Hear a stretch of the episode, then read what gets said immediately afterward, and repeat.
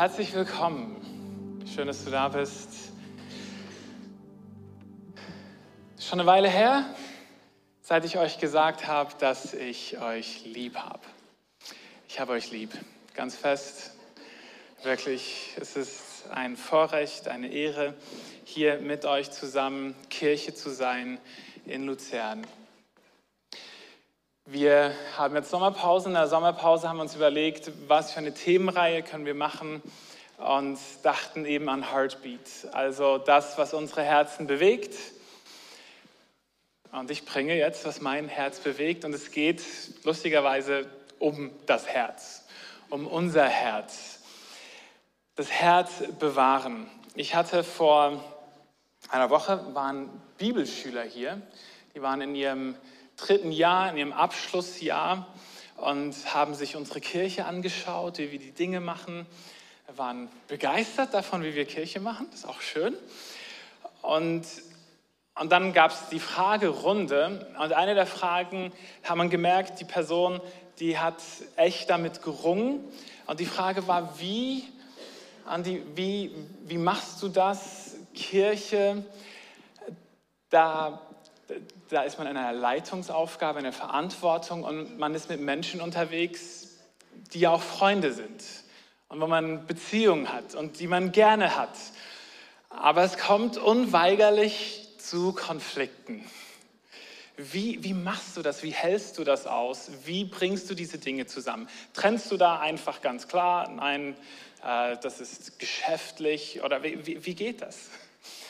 Und, und die Frage hat mich bewegt, weil es ein echtes Ring ist, nicht einfach nur jetzt von mir, sondern ich denke von uns allen, wenn wir im Leben unterwegs sind, auch wenn wir Kirche sind, wie, wie gehen wir mit den Konflikten in unserem Leben vor, um? Und meine Antwort war eben, das Herz bewahren. Immer wieder über alles andere diese Priorität setzen und sagen, ich achte auf mein Herz.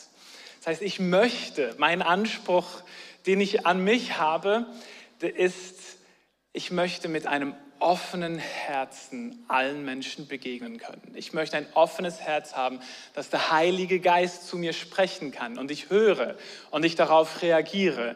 Ich möchte, wenn ich aber dieses offene Herz habe, dann kommt es unweigerlich zu Verletzungen. Es kommt unweigerlich zu Enttäuschung. Es kommt, es geschieht einfach. Da muss man nichts dafür tun. Es passiert, wenn man ein offenes Herz hat. Und jetzt, und, und ich, ich weiß, die Person hat irgendwo gesucht, die, eine Antwort gesucht, wie man das verhindern kann. Das kann man nicht verhindern.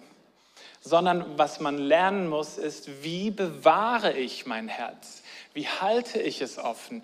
Wie behalte ich es weich? Und das ist das, was mich bewegt.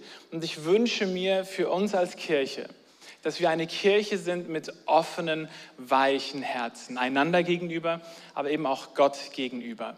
Und das ist eine große Herausforderung.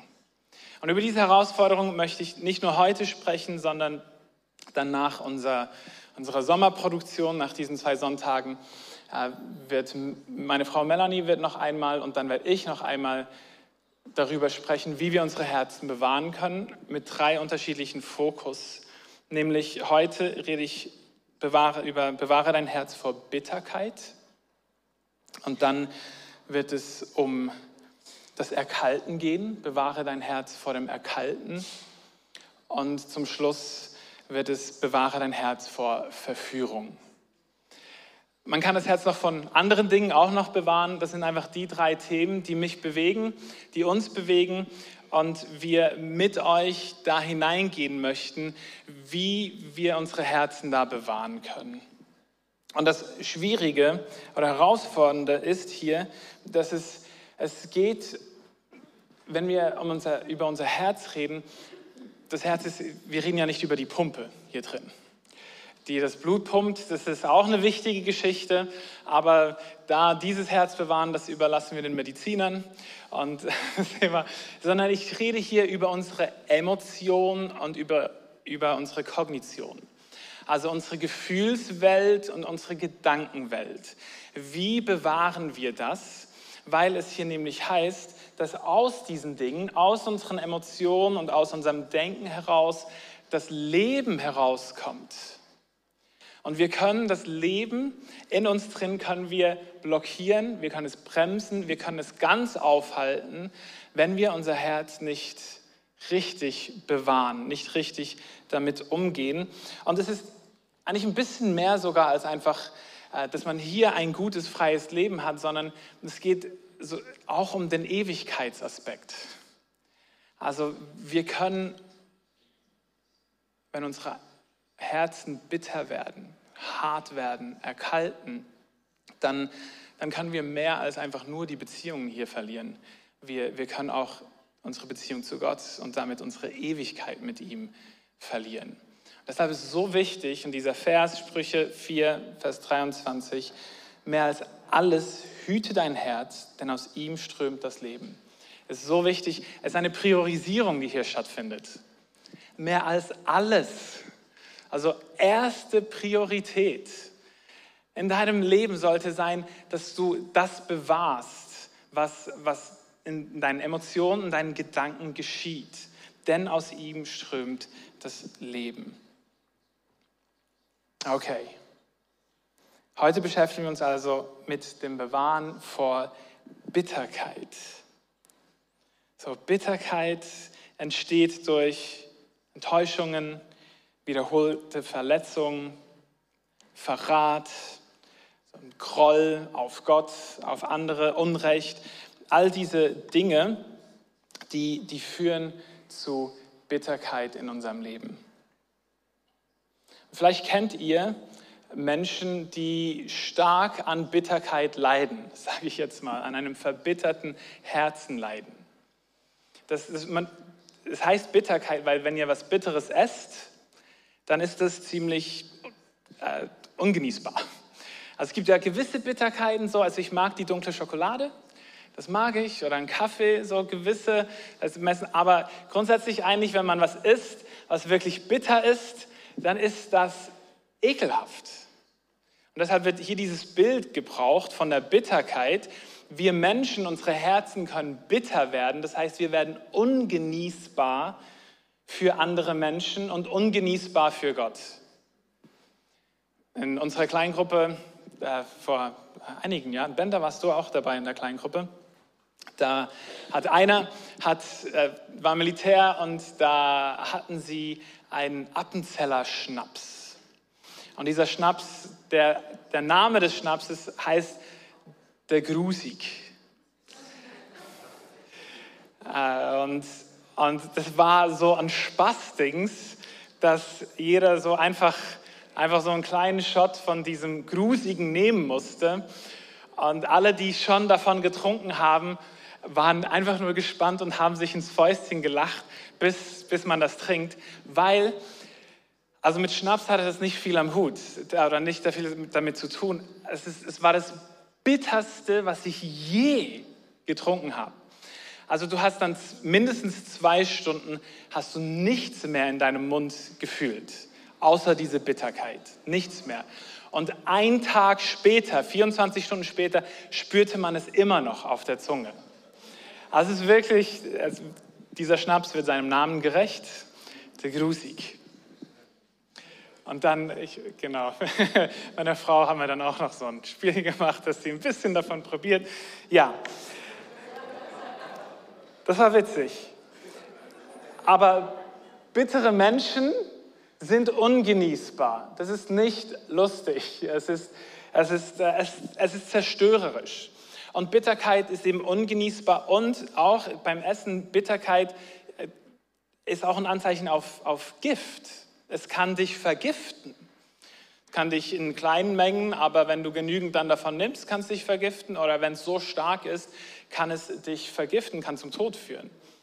2015 gab es so in Deutschland einen Rentner, der seine Zucchini, da ähm, die bitter geworden sind, nicht genügend Wasser hatten, der hatte einfach, der wollte die trotzdem essen und hat seine Zucchini gegessen, die super bitter waren und ist daran gestorben. Äh, da entwickelt sich im Körper dann Blausäure oder das ähnliche ist Cyankali, für diejenigen, die das kennen. Also es kann so bitter sein, bis zum Tod, dass es dich vergiftet. Das ist hier das Bild, das die Bibel benutzt für unsere Herzen. Also es kann unterschiedliche Grade annehmen von, von ja, einfach ein bisschen ungenießbar mit der Person ah, und so, zu sehr ungenießbar, zu, hey, je nachdem, wie lange du mit der Person Zeit verbringst, kannst du dich umbringen. Und da wollen wir vorsichtig sein und darauf wollen wir achten. In der Familie zum Beispiel, vielleicht, vielleicht kennt ihr so Verbitterung. Wie kann das aussehen, dass wenn, wenn Menschen dazu neigen, immer wieder die alten Konflikte aufzuwärmen? Man ein Familientreffen hat und hofft, hoffentlich bringt sie dieses Thema nicht wieder hoch und es wieder zerkaut wird und wieder auf den Tisch kommt. Und es liegt ja schon 20 Jahre zurück. Ich kann mich an so ein Gespräch erinnern. War super, also es ist schwierig, weil die Menschen, die leben immer noch in dem drin. Und dann habe ich gesagt, ja, das ist tatsächlich ganz schlimm, aber das ist jetzt 20 Jahre her. Was machen wir jetzt heute? Das hat das Problem nicht gelöst, weil eben Bitterkeit sich schon so festgesetzt hat. Am Arbeitsplatz, in einem Team drin. Es braucht eine Person, die bitter ist. Und das ganze Team, die ganze Kultur, die ganze Dynamik oh, wird schwierig. Eine Person, die sich ständig beschwert, wo nie etwas gut genug ist, wo es immer dieses Ausrufen gibt. Und das gibt es ja nicht nur einfach in Büros, sondern ich kenne das eben auch gerade bei den Bürzel. Weil es immer alles, wow, ganz schlecht, ganz schlimm und so. Das ist auch eine Form von Bitterkeit und das ist ungenießbar. In der Kirche, eben bei uns, kann es Bitterkeit geben. So, man sieht nur noch das Schlechte in der Kirche. Ich, ich hatte, ich weiß, ich hatte so eine Situation als Jugendlicher, da war ich persönlich betroffen von einem schwierigen Entscheid, den der Gemeindeleiter getroffen hat. Und ich war so entsetzt und verletzt darüber. Ich konnte monatelang, saß ich im Gottesdienst und wenn der gepredigt hatte, ich, ich konnte ihm kein Wort zuhören. Also ich saß da und es ging einfach an mir vorbei und die Gedanken in mir und die Gefühle in mir waren, was für ein Heuchler. Und äh, jetzt, wenn ich zum Teil hier oben stehe, bin ich mir sicher, dass immer wieder mal Leute da sitzen und genau das durchlaufen. Äh, Bitterkeit, das, das hat mich daran gehindert, Person hin oder her. Ich meine, der Geist Gottes ist da und er spricht ja durch das Wort zu mir. Und es hat mich daran gehindert, davon etwas abzukriegen, was Gott mir vielleicht sagen will. Also in der Kirche kann es das eben auch geben. Ganz schwierig ist es auch in, in der Ehe. Durch Verletzung, Enttäuschung. Vielleicht von einem vorherigen Partner ähm, oder durch einen Vertrauensbruch, da etwas hineinkommt und es, und, und es die ganze Beziehung ungenießbar macht. Super herausfordernd. Also wir merken, Bitterkeit ist etwas, das will, will keiner von uns. Okay, ist das, können wir uns darauf einigen? Bitterkeit ist echt nichts Schönes im Hier und Jetzt. Aber es ist auch Gott gegenüber, verhindert das eigentlich das Leben, das Gott für uns haben möchte. Was ich jetzt mit euch anschauen will, sind einfach drei Prinzipien, wie wir unsere Herzen bewahren können vor Bitterkeit. Das erste ist darauf sehen. Das heißt, wir identifizieren, wo habe ich Bitterkeit. Das zweite ist dann hinwegtun. Wir eliminieren die Bitterkeit. Und das dritte Prinzip ist, sich Gnade schenken zu lassen. Das heißt, wir initiieren ein neues Herz oder lassen es von Gott initiieren. Das sind diese drei Prinzipien, wie wir mit Bitterkeit umgehen können. Seid ihr ready? Super, es gibt heute eine knackige Predigt. Kurz, es ist ja warm und äh, dann könnt ihr es aushalten. Darauf sehen, Hebräer 12, Vers 15. Da steht folgendes: Seht darauf, Also, darauf sehen, identifizieren. Seht darauf, dass nicht jemand Gottes Gnade versäume, dass nicht etwa eine bittere Wurzel aufwachse und Unfrieden anrichte und viele durch dieselbe verunreinigt werde. Also, hier ist ein großes Achtung, es ist Schau darauf, identifiziere, achte darauf, verpass es nicht, verpass die Gnade Gottes auch nicht, die jetzt hier im Spiel ist, dass eine bittere Wurzel aufwachse und Unfrieden anrichte. Und hier haben wir genau das. Was ist Bitterkeit? Bitterkeit ist das, dass andere Menschen in den Beziehungen davon verunreinigt werden. Andere Menschen oh, erleben dieses Ungenießbare und werden vielleicht sogar noch angesteckt davon. Und hier das Bild von einer bitteren Wurzel ist eben die Wurzel, wenn die im Untergrund ist, die ist ja von außen noch nicht sichtbar. Die sieht man nicht, sondern es beginnt im ganz kleinen, versteckten Tief unten. Eine meiner größten Befürchtungen bei dieser Predigt hier war, dass du da sitzt und denkst, oh ja, Bitterkeit, das ist echt schlimm, aber mich betrifft es ja nicht. Ich habe keine Bitterkeit in meinem Leben. Abgehakt, check und weiter. Und, und hier sagt uns aber die Bibel, sagt, Achtung, achtet darauf, identifiziert, es ist eine Wurzel, es beginnt im ganz Kleinen. Und wenn du dein Leben mit einem, wenn du durch dein Leben mit, mit einem offenen und weiten Herzen hindurchgehst, wo andere Menschen Zugang haben zu dir, wenn du so lebst, dann glaub mir, du wirst verletzt, du wirst enttäuscht, es gibt super Möglichkeiten, dass sich bittere Wurzeln beginnen können zu entwickeln. Also deshalb hier, das, für all diejenigen von uns, die mit offenen Herzen unterwegs sind, das betrifft uns. Und, und wir haben hier diese Aufforderung, dass wir hinschauen sollen, dass wir darauf sehen sollen. Und ich kenne es von mir, das ist manchmal gar nicht so einfach, auch schon nur die Frage, du, wie geht's dir eigentlich? So, ah, wie geht's mir eigentlich? Ich weiß gar nicht, ich muss mal überlegen. So diese Selbstreflexion ist in unserer Zeit, wo so vieles läuft, so vieles so schnell geht, wir so wenig Zeit haben oder die Zeit, die wir haben, wir die mit Ablenkung und Medien verbringen.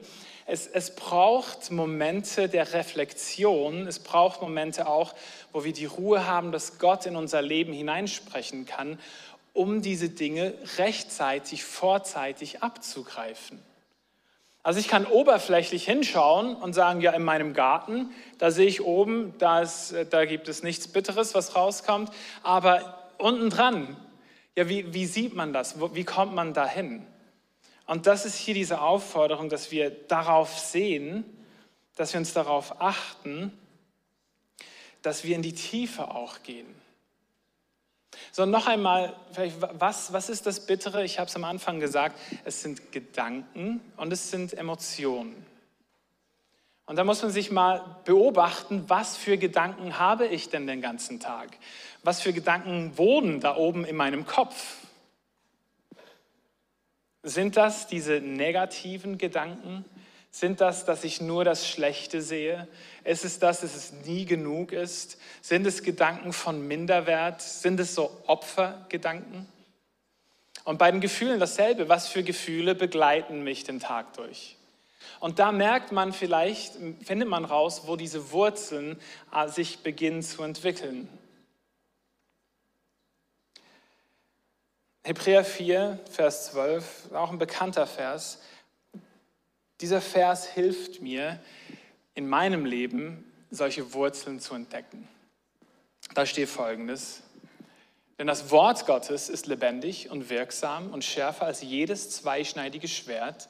Und es dringt durch, bis es scheidet Seele und Geist, sowohl Gelenke als auch Mark.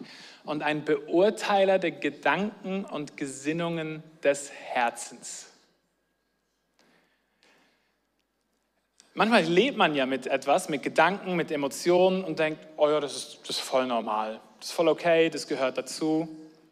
Und dann lese ich in der Bibel und es ist so scharf und ich merke, warte mal, das ist gar nicht normal. So sollte das gar nicht sein. Das ist nicht Gottes Idee. Und es überführt mich und so hilft das Wort Gottes zu überführen. Es hilft zu trennen und aufzuzeigen in den Gesinnungen des Herzens, den Gedanken des Herzens. Was ist jetzt hier das, was Gott gewollt ist, was Leben hervorbringt? Und was ist das, was vielleicht in unserer Gesellschaft völlig normal ist, aber es hindert uns am Leben. Es macht uns bitter und ungenießbar. Deshalb ist diese Gewohnheit, im Wort drin zu sein. Und nicht einfach nur, damit wir Wissen anhäufen, sondern das Wort lesen, die Bibel lesen und es auf sich selbst anzuwenden. Das ist so eine wichtige Gewohnheit. Das ist mich dieses Bild, wie wir in die Tiefe gehen können, wie wir schon vorzeitig Dinge identifizieren können. Und dann ist es auch viel einfacher. Es ist viel einfacher, wenn es klein ist, das rauszuholen, das rauszunehmen, als wenn es dann schon äh, ganz groß und fest geworden ist oder sich vermehrt hat, andere Bereiche angesteckt hat. Um weiter bei dieser Bitterkeit zu bleiben, ich weiß, es ist ein, es ist ein Konzept und wir wollen es auf den Boden bringen. Also was kann Bitterkeit noch in meinem Leben sein? Einfach schlechte Gedanken, schlechte Gefühle. Hier hilft uns Jakobus 3,14. Er verbindet und erklärt die Bitterkeit noch einmal.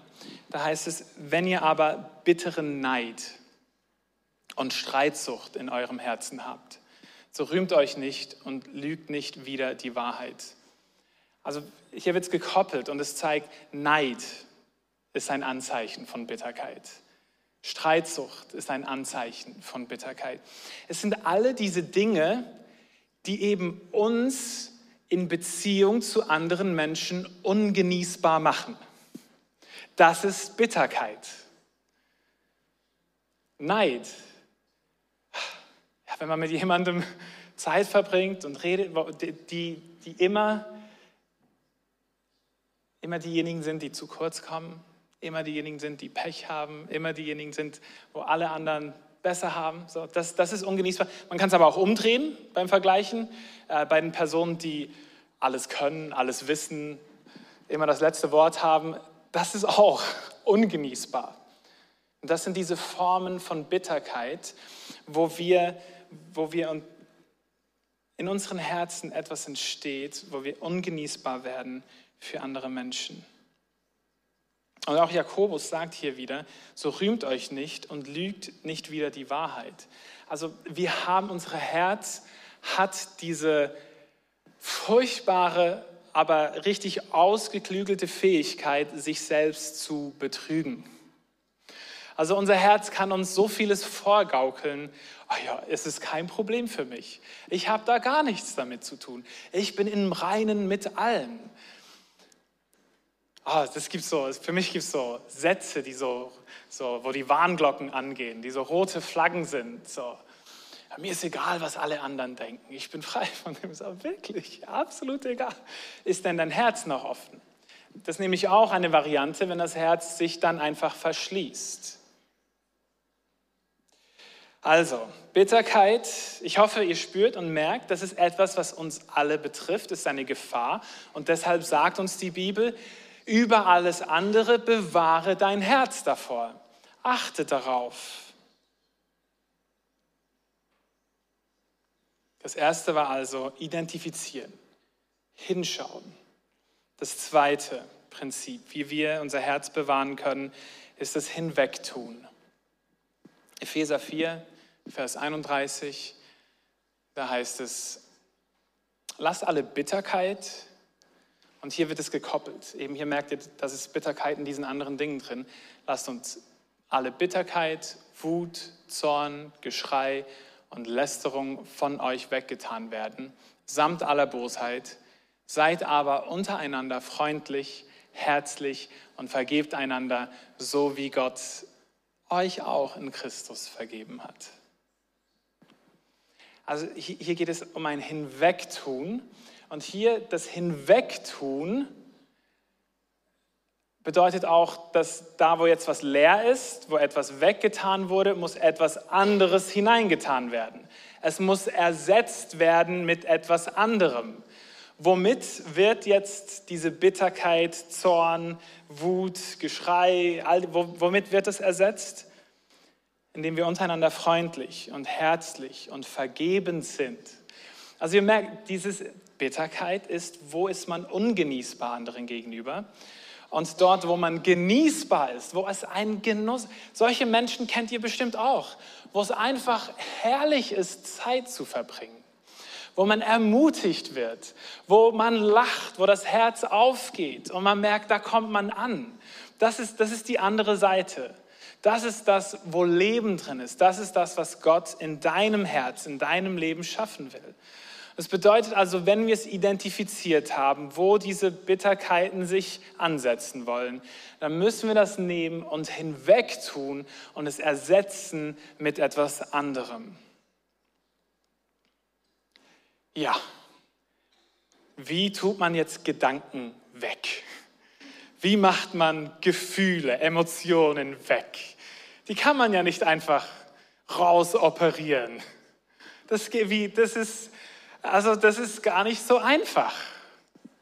Da ist der Garten, wo, diese, wo dieses Gestrüpp aufwächst und so. Das ist einfacher, da kann man hingehen. Aber wie macht man das? Es ist Arbeit. Das ist es. Es ist Arbeit. Es ist nicht einfach, Gott, hier ist mein Herz, nimm es weg und dann ist es weg, sondern du musst es hinwegtun, identifizieren und dann eliminieren. Und das ist eine Entscheidung. Es ist eine Entscheidung. Das heißt, Gefühle, die gehen nicht einfach von heute auf morgen weg, normalerweise.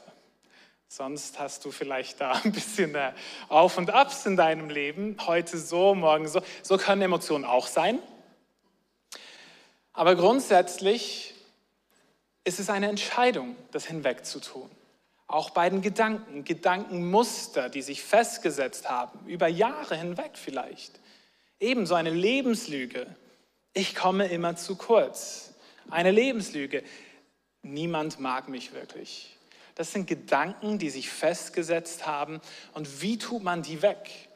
Man tut sie weg, indem man sich entscheidet und sagt, wenn das Gefühl kommt, wenn dieser Gedanke kommt, ich entscheide mich für die Wahrheit. So, die Wahrheit ist nicht, keiner mag mich, sondern die Wahrheit ist, ich bin ein geliebtes Kind Gottes. Und die Wahrheit ist, es gibt Menschen, die mich auch lieben. So, wenn der Gedanke dann kommt, dann sagen wir, okay, dieser Gedanke, ich schiebe dich jetzt weg, du bist zwar gekommen, aber ich will dich nicht und ich ersetze dich mit einem anderen Gedanken. Wenn die Gefühle da sind, dann entscheide ich mich, die entgegengesetzt zu handeln. Das ist das einfachste Beispiel.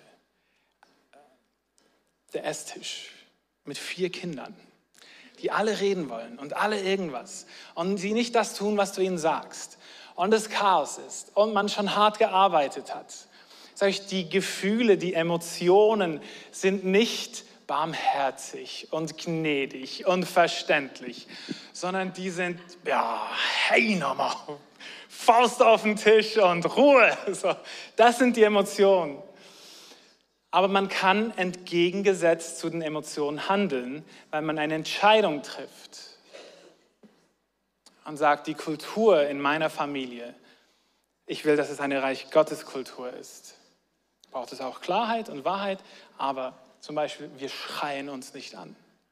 Auch wenn ich mich danach fühlen würde. Ich mache es nicht. So, ich entscheide mich anders als die Gefühle, die da sind. Das geht. Ich weiß, die Welt hat eine andere Lösung. Die Gesellschaft, die sagt ja, ähm, Du bist dann authentisch, du bist dann dich selbst, wenn du deine Emotionen und Gefühle ganz auslebst. Wenn du denen Ausdruck verleihst. Ja. Ist das wirklich äh, genießbar? Ist das wirklich Freiheit, wenn man bestimmt wird von den Emotionen, die da sind? Nein, wir sollen darüber, wir dürfen darüber herrschen. Wir dürfen auch anders handeln, als wir uns danach fühlen.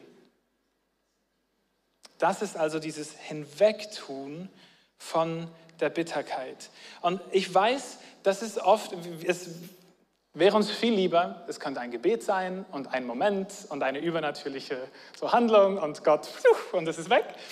Das gibt es manchmal auch und dafür darf man auch beten. In der Regel aber ist es ein Prozess, es ist Heiligung, es ist Gott, der uns schleift, es ist ein, ein Lernen, es ist ein Umdenken, das Metanoia, dieses in Gottes Gedanken beginnen zu denken und in seinen Emotionen beginnen zu leben. Es ist ein lebenslanger Prozess.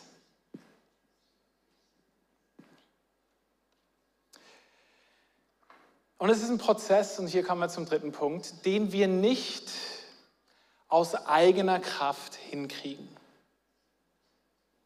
Und deshalb müssen wir uns Gnade schenken lassen.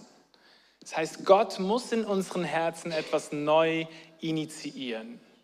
Der dritte Punkt. Wir haben also das Identifizieren, das Eliminieren und jetzt, ich liebe diese Wortspiele, das neu initiieren. Wir finden, dass diese Idee Gottes, diese, dieser Wunsch Gottes in Hesekiel 36, Vers 26. Also Gottes Absicht hier. Ich will euch ein neues Herz geben und einen neuen Geist in euer Inneres legen. Ich will das steinerne Herz aus eurem Fleisch wegnehmen und euch ein fleischernes Herz geben. Ja, das ist es. Die Bitterkeit macht uns hart, sie macht uns unbelehrbar, macht uns ungenießbar. Und was Gott tun will, ist, er will das Harte herausnehmen und will uns was Weiches geben. Ein fleischendes Herz, das, das, das lebt. Und das ist eben etwas, was, was nur Gott tun kann. Und deshalb sind wir darauf angewiesen, dass Gott uns etwas schenkt. Das ist Gnade. Wir können es uns nicht verdienen, nicht erarbeiten. Es ist nicht, es ist, wir nehmen die Gnade Gottes, die uns befähigt, dann mit dem uns anzustrengen. So, das ist diese Verbindung. Aber alleine kriegen wir es nicht hin. Wir brauchen diese Gnade. Wir brauchen dieses Neue. Ich habe, vielleicht kennt ihr, es gab einen Film, der 2014 rausgekommen ist. Um, Unbroken heißt der. Und da, das ist die echte, die wahre Geschichte von Louis Zamperini, der ähm, es Leichtathlet, der an den Olympischen Spielen in Deutschland war, bevor der Zweite Weltkrieg ausbrach. Und danach war er äh, in der Air Force als Soldat während dem Zweiten Weltkrieg und wurde über den Pazifik, wurde er dann abgeschossen in seinem Flugzeug. Er und zwei andere haben diesen Absturz überlebt und die waren dann auf so einem Mini-Floß, waren sie 47 Tage auf dem offenen Meer, auf dem Pazifik. Nach 33 Tagen ist einer der drei gestorben, weil sie konnten nur Regenwasser trinken und haben versucht, irgendwie Fische zu fangen und das zu essen und hatten die ganze Zeit auch Haiangriffe. Und total ausgemergelt nach 47 Tagen stranden sie auf einer Insel und werden dort von Japanern gefangen genommen. Und dann landet er für zwei Jahre und sieben Monate ähm, in, in so einem Gefangenenlager und wird täglich brutalst gefoltert. Also wenn ihr einen Film schauen wollt, müsst ihr ganz starke Magen haben. Es ist richtig, richtig übel, wie, wie diese Menschen dann gefoltert werden, sie versuchen sie zu brechen, versuchen, alles Mögliche wird da gemacht. Als der Krieg dann zu Ende geht, er überlebt, wie durch ein Wunder, kommt er zurück in die USA und ist natürlich traumatisiert, übelst traumatisiert. Und findet dann Jesus. Jesus als einer, der ihm Halt gibt, der ihm Leben gibt, der ihm Heilung schenkt, der ihm Gnade schenkt. Und dann sagt er, ich lese hier ein Zitat vor, er sagt, ich habe verstanden, dass Jesus am Kreuz für meine Sünden gestorben ist und dass ich durch seinen Tod und seine Auferstehung erlöst werden kann. Es ist durch Gottes Gnade und Vergebung, dass ich die Kraft gefunden habe, meinen Peinigern zu vergeben. Also er hat hier etwas erlebt, es ist durch diese Begegnung mit Jesus, er merkt, wo er von Jesus Vergebung empfängt, das ist das, was ihn befähigt, dann seinen Peinigern zu vergeben. Und er sucht die auf, um ihn persönlich in die Augen zu schauen und ihnen Vergebung zuzusprechen. Das ist möglich, wenn Gott uns ein neues Herz schenkt. Und hier ist diese Perspektive von ihm ist so wichtig, dass wir immer wieder an den Punkt zurückkommen, ja, warte mal, was wurde mir alles von Gott geschenkt? Was habe ich von ihm unverdient bekommen? Wo wäre ich ohne Jesus? Dieser Gedanke, da, da setze ich mich immer wieder hinein. Wo wäre ich ohne Jesus? Und das hilft mir zu verstehen, ja, warte mal, das, was er für mich tut, das befähigt mich, auch meine Herzen für andere offen zu halten. Das befähigt mich, dass ich nicht ungenießbar werde für andere, sondern für andere Menschen genießbar bin. David betet dieses Gebet, die Band darf nach vorne kommen, im Psalm 51, Vers 10. Da sagt er, erschaffe mir Gott ein reines Herz und gib mir von neuem einen festen Geist in meinem Inneren. Was für ein Gebet von diesem Mann nach dem Herzen Gottes. Sag, erschaffe Gott du in mir. Und da finde ich mich persönlich immer wieder. Wenn man unter die Oberfläche geht, merke ich, wie böse das eigene Herz sein kann. Das ist krass. Das ist wieder krass. Wenn man ehrlich ist und da reinschaut, denke ich, boah, das hat schon Abgründe. Wo wäre ich ohne diesen Jesus? Und jetzt, Gott, schenk mir ein neues Herz, dass ich, dass ich, auch wenn Gefühle vielleicht anders sind, ich, ich jetzt Gefühle geschenkt bekomme. Liebe und Geduld und Freundlichkeit. Dass wenn ich für meine Feinde bete, für diejenigen bete, die mich verraten haben, die mich verletzt haben, die mich enttäuscht haben, dass ich überhaupt für sie beten kann. Und wenn ich für sie bete, dass plötzlich deine Gefühle für sie reinkommen, dass plötzlich deine Gedanken über sie reinkommen. Ich habe es schon zu Beginn gesagt, ich wünsche mir, dass wir eine Kirche sind, eine Kirche Menschen mit reinen Herzen. Jesus hat nämlich eine Verheißung. Matthäus 5, Vers 8. Da sagt er, glückselig sind, die reinen Herzen sind, denn sie werden Gott schauen. Und das ist, das ist mit meine Motivation. Sagen, ich mache mich an diese harte Arbeit. Ich gebe ich geb mein Herz hin. Ich, ich lasse zu, dass Gott Dinge in meinem Leben identifiziert. Und ich, und ich lasse mir ein neues Herz schenken, weil das bedeutet, ich komme näher an Gott. Ich sehe ihn. Ich sehe ihn, wie er in meinem Leben plötzlich wirkt.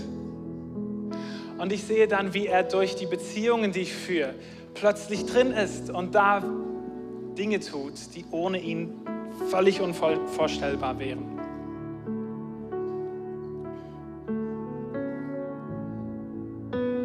Dafür möchte ich heute Morgen beten, für dich beten. Und du darfst das mit, wenn du willst, mitbeten, dass Gott in dir ein neues Herz erschafft dass er dir hilft, die Dinge zu identifizieren, die da sind, dass er die Gnade gibt, das auch zu eliminieren und dass wir mit reinen Herzen dastehen können, damit Gott hier Raum hat und, und er hier ungehindert wirken kann und wir ihn mehr erleben, mehr sehen in seiner Kraft, in seiner Herrlichkeit in unserer Mitte. Seid ihr dabei? Dann steht doch bitte auf und ich bete für euch. Wir beten dieses Gebet. Ich segne euch. Und dann schließen wir mit einem letzten Lied nochmal ab.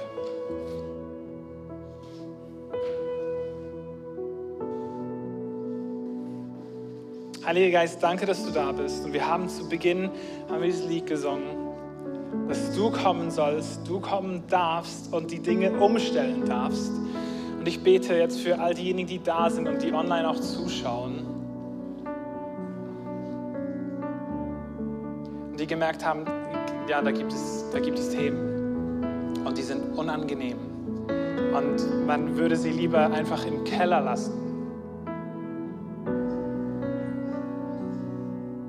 wir wollen dir heute Morgen die Erlaubnis geben, die Berechtigung geben, auch diese Themen jetzt hochzuholen, damit wir frei werden.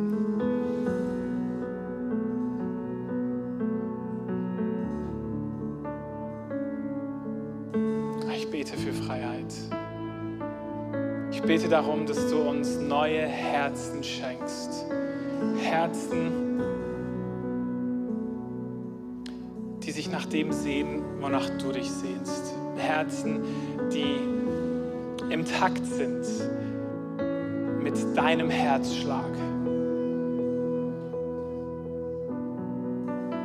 Dass du jetzt auch in unsere Gedanken hineinkommst. auch Gedanken, die sich von Kindheit an eingeprägt haben, dass heute Morgen so ein Befreiungsmoment sein darf oder ein Erkennungsmoment, wo Lügen sich festgesetzt haben und was deine Wahrheit ist. Wir wollen an deiner Wahrheit festhalten, Jesus. Jesus, erschaffe in uns ein neues Herz.